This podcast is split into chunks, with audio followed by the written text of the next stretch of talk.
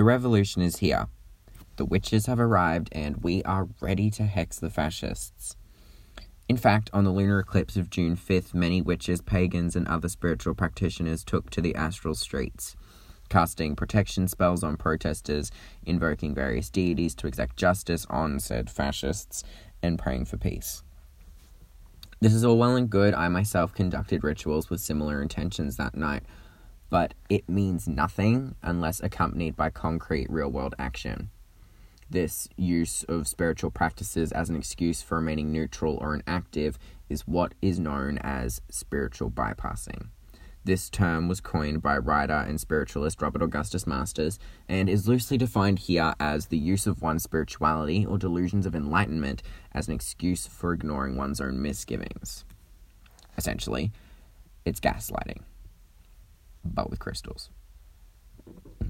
In this context, Spiritual bypassing acts as a way for non black spiritualists to sidestep accepting culpability for the role they've taken in perpetuating the lies of colonialism and white supremacy. It acts as the racial justice equivalent to Republican politicians tweeting thoughts and prayers every time there is a school shooting, but refusing to take steps towards gun reform. They always acknowledge the incident, but never the larger structural flaw that surrounds it or their role in maintaining that flaw whether this be on a systemic or interpersonal scale is irrelevant. The same act of violence is being committed via willful inaction.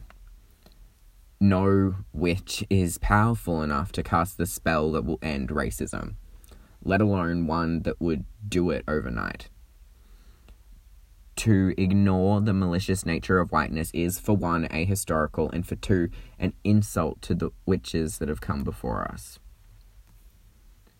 witchcraft, a term that, for the purposes of simplicity, I am using to encompass an endless variety of beautiful spiritual traditions which come from many places and have many names, as a practice and its associated religious communities were the subject of persecution for a millennia.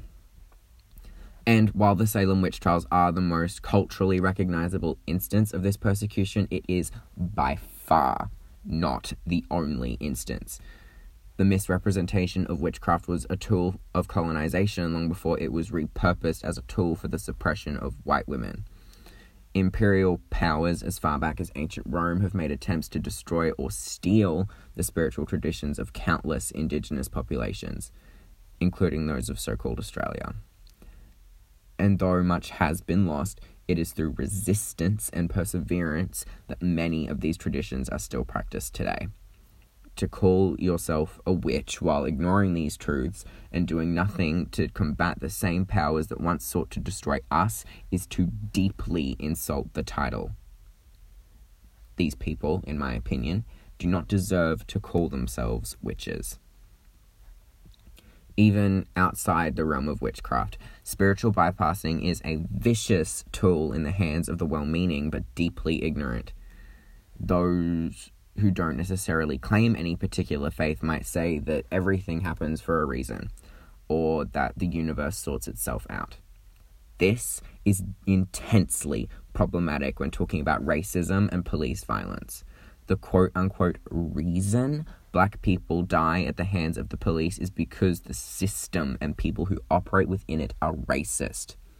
Furthermore, the universe God, or whatever it is you call Source, is not an interventionist. That isn't to say that Source doesn't surround us and isn't constantly influencing us and events. It is simply to say that things don't happen unless we make them happen. This is especially true in terms of oppressive systems. They have roots in everything, and destroying those roots is going to take more than love and light. Or, as I and other like minded spiritualists call it, spicy thoughts and prayers. Source can only provide the circumstances for change. Individuals must make the choice to act. If you haven't chosen, choose. The time for that was centuries ago, but too many stayed neutral, stayed complicit. Do the work in the astral and in the material intertwine your spell work with tangible activism. It serves not only to make your magics stronger, but provides an immediate channel for that magic to work through. We have a chance to change the world forever. And we'd be stupid not to take it.